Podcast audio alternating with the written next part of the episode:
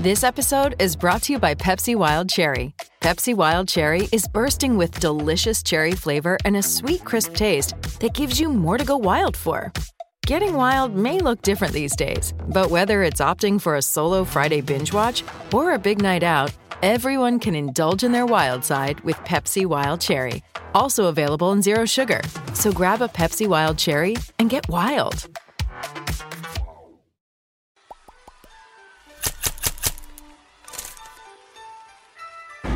Jimmy Murphy here with the CLNS Garden Report on Ice is a actually double whammy here. We got the, the Bruins Beat podcast all tied in one here for the happy Festivus edition uh, of the CLNS hockey broadcast here, and I'm joined by Ty Anderson of WEEI. Ty, how you doing? Jimmy, how's it going? Good And, to be uh, here. and, and as we called it, I think it was our, our cameraman here, uh, Bobby. It's called it the Mar- Mariah Carey microphone here. Uh, but Yeah. I, I like what you said. It's kind of old dirty bastard. it's ODB. I It's mean, That looks like some ODB, some Wu Tang, something yeah, good. We got, we got it going. So we're hip here on the Bruins beat and the Garden Report on Ice.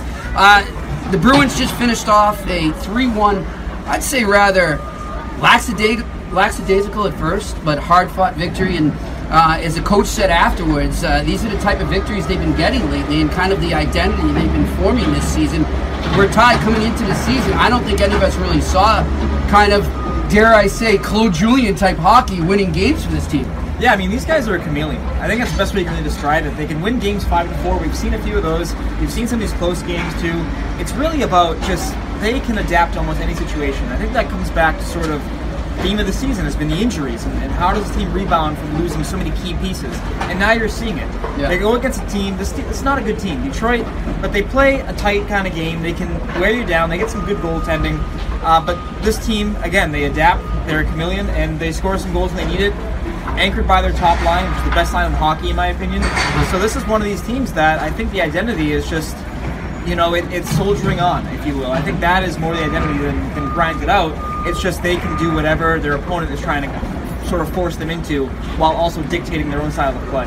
How much of that, you know, and, Coach, uh, he also referenced that as well, and we saw Charlie McAvoy reference it after the game. But how much of that is is the young kids sort of buying in to what the veterans in the room said? I mean, I, you know, I gotta say, I talked with Joe Haggerty of Comcast Sportsnet New England one time heading into the season, and I was a little worried if there would be sort of a sort of a line in the in the dressing room, so to speak, not literally, but you know, maybe there'd be some pushback with the young kids versus the, the old. And it seems like they're really buying into what the leaders like Char and Bergeron and Marchand, or Backes too, now that he's back, uh, have to say, and, and it's really paying off on the ice. Absolutely, and that comes back to your drafting identity and what you want out of your players and, and who you're really targeting. I think, and they've targeted some players here, and the players that you see here, they're seasoned rookies. If that makes any sense, it Yeah. seems like DeBrusk has a good head on his shoulders. He knows how to respond. Uh, Anders Bjork has been a great college player, and he sort of really committed himself this summer towards being an NHL player. Charlie McAvoy, obviously, you know, it, last year he played for every for everybody possible. It seemed. so this has been a team that I think that the younger players they understand what it takes, and, and they're they're receiving the message. Whereas in the past, I don't know if you necessarily have that with Claude. I think there are some guys that walk on eggshells a little bit. They're a little nervous when they walk in that room and they see a Chara, they see a Bergeron, but this summer it really seemed that Cassidy and the front office told the players, you know, both veterans and rookies alike, hey, you may need to take a leadership role with this player, take him under your wing, develop him, and it seems that that's just been a great relationship for everybody involved right now. Yeah, and I think you, everyone knows I'm a Claude defender, and I, I, I don't think the problems really lied within him. I thought a lot of it was with management. But one thing, you, you mentioned a good thing there with the young players they have. And, and one thing that I think Don Sweeney and his staff, especially his amateur scouts who are out there on the road and interviewing these kids, they don't just look at the skill. You mentioned season and also character. And, and I noticed that a lot of these young kids that are coming in have a lot of character. They're willing to learn. They're willing to take the body. They're willing to take a hit. They're willing to pay the price. And you don't always see that when a kid coming in, you know, like a McAvoy that's highly touted for his offensive skill, is willing to go in the corner and take that hit.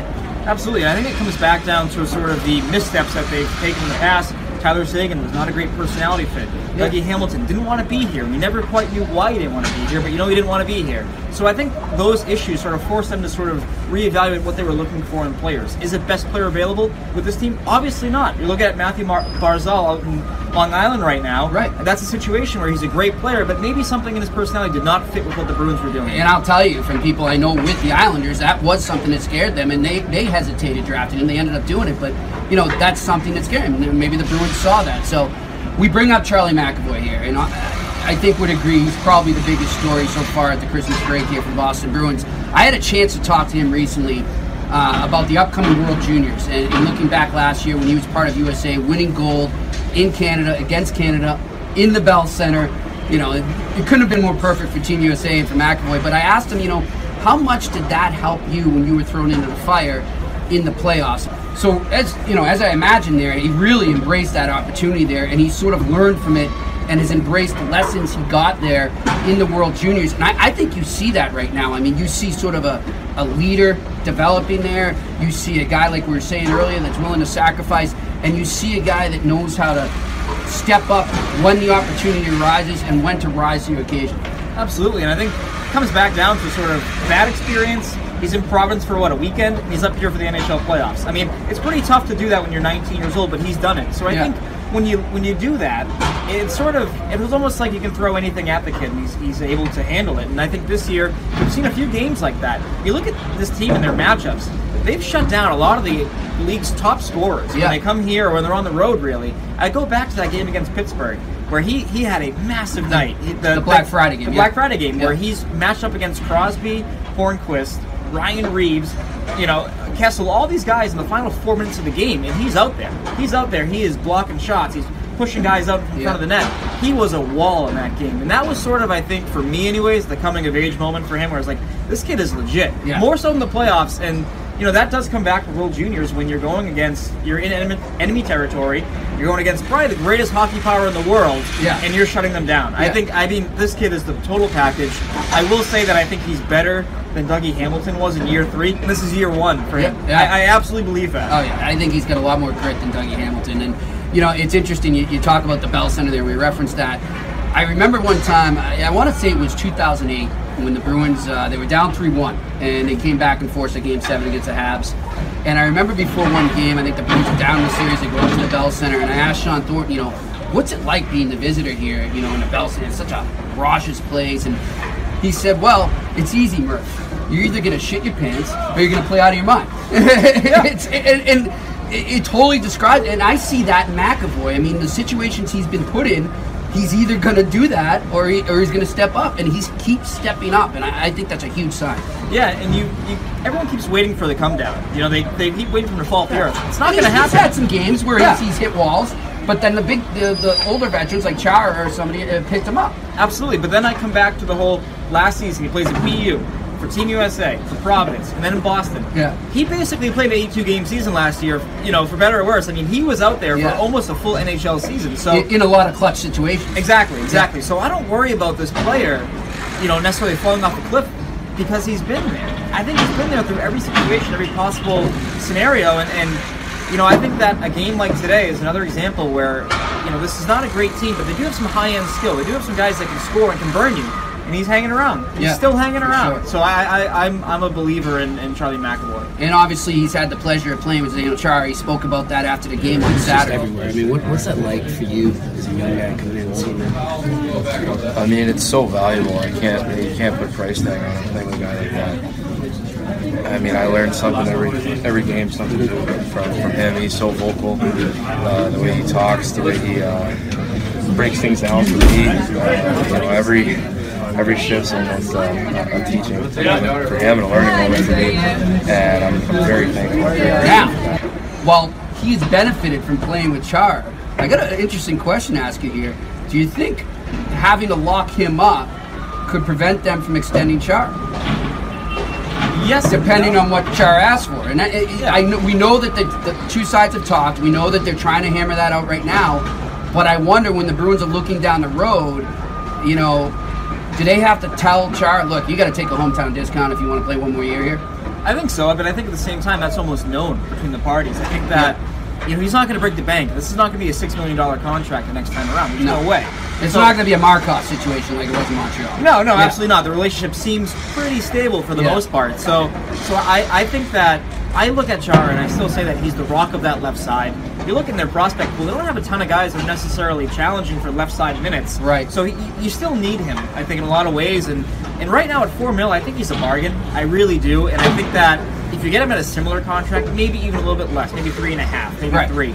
I I think that that's an even better bargain in a lot of ways. This is a player who remains committed to his physical fitness. He remains committed to the being the leader of this team.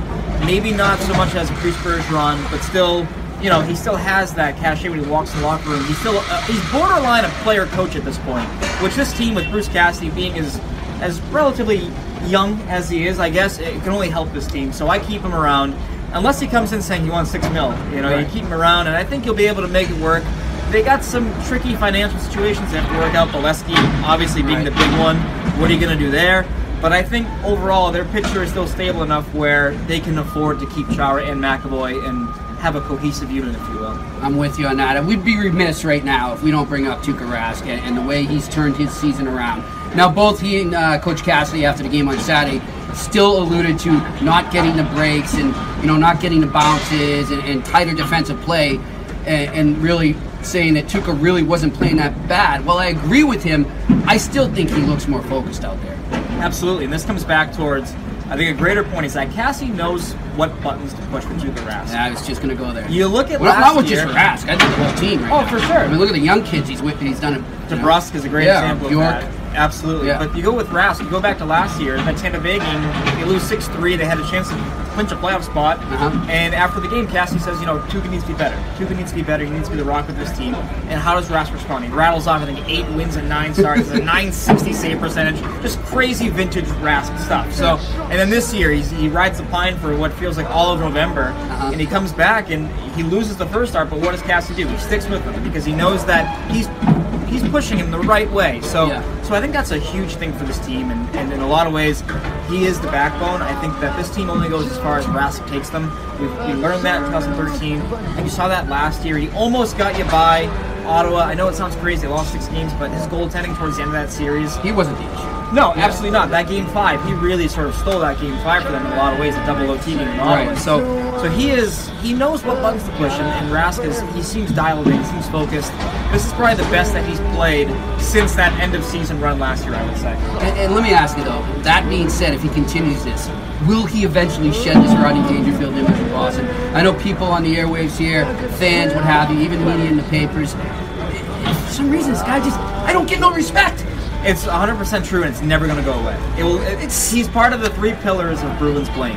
We have David Krejci, Torey Krug, and Tuukka Rask. Have right. forward, defenseman, and goalie. That- Those are the three pillars of Bruins blame. If they lose, it is one of those three players' fault without fail. So, Okay. so it, that's the thing. He'll never shed it unless he wins Stanley Cup, in which case Well, they'll, they'll still find a way. Yeah, exactly. It'll be similar to the whole Tim Thomas thing. They'll be waiting for the bunker incident. Exactly.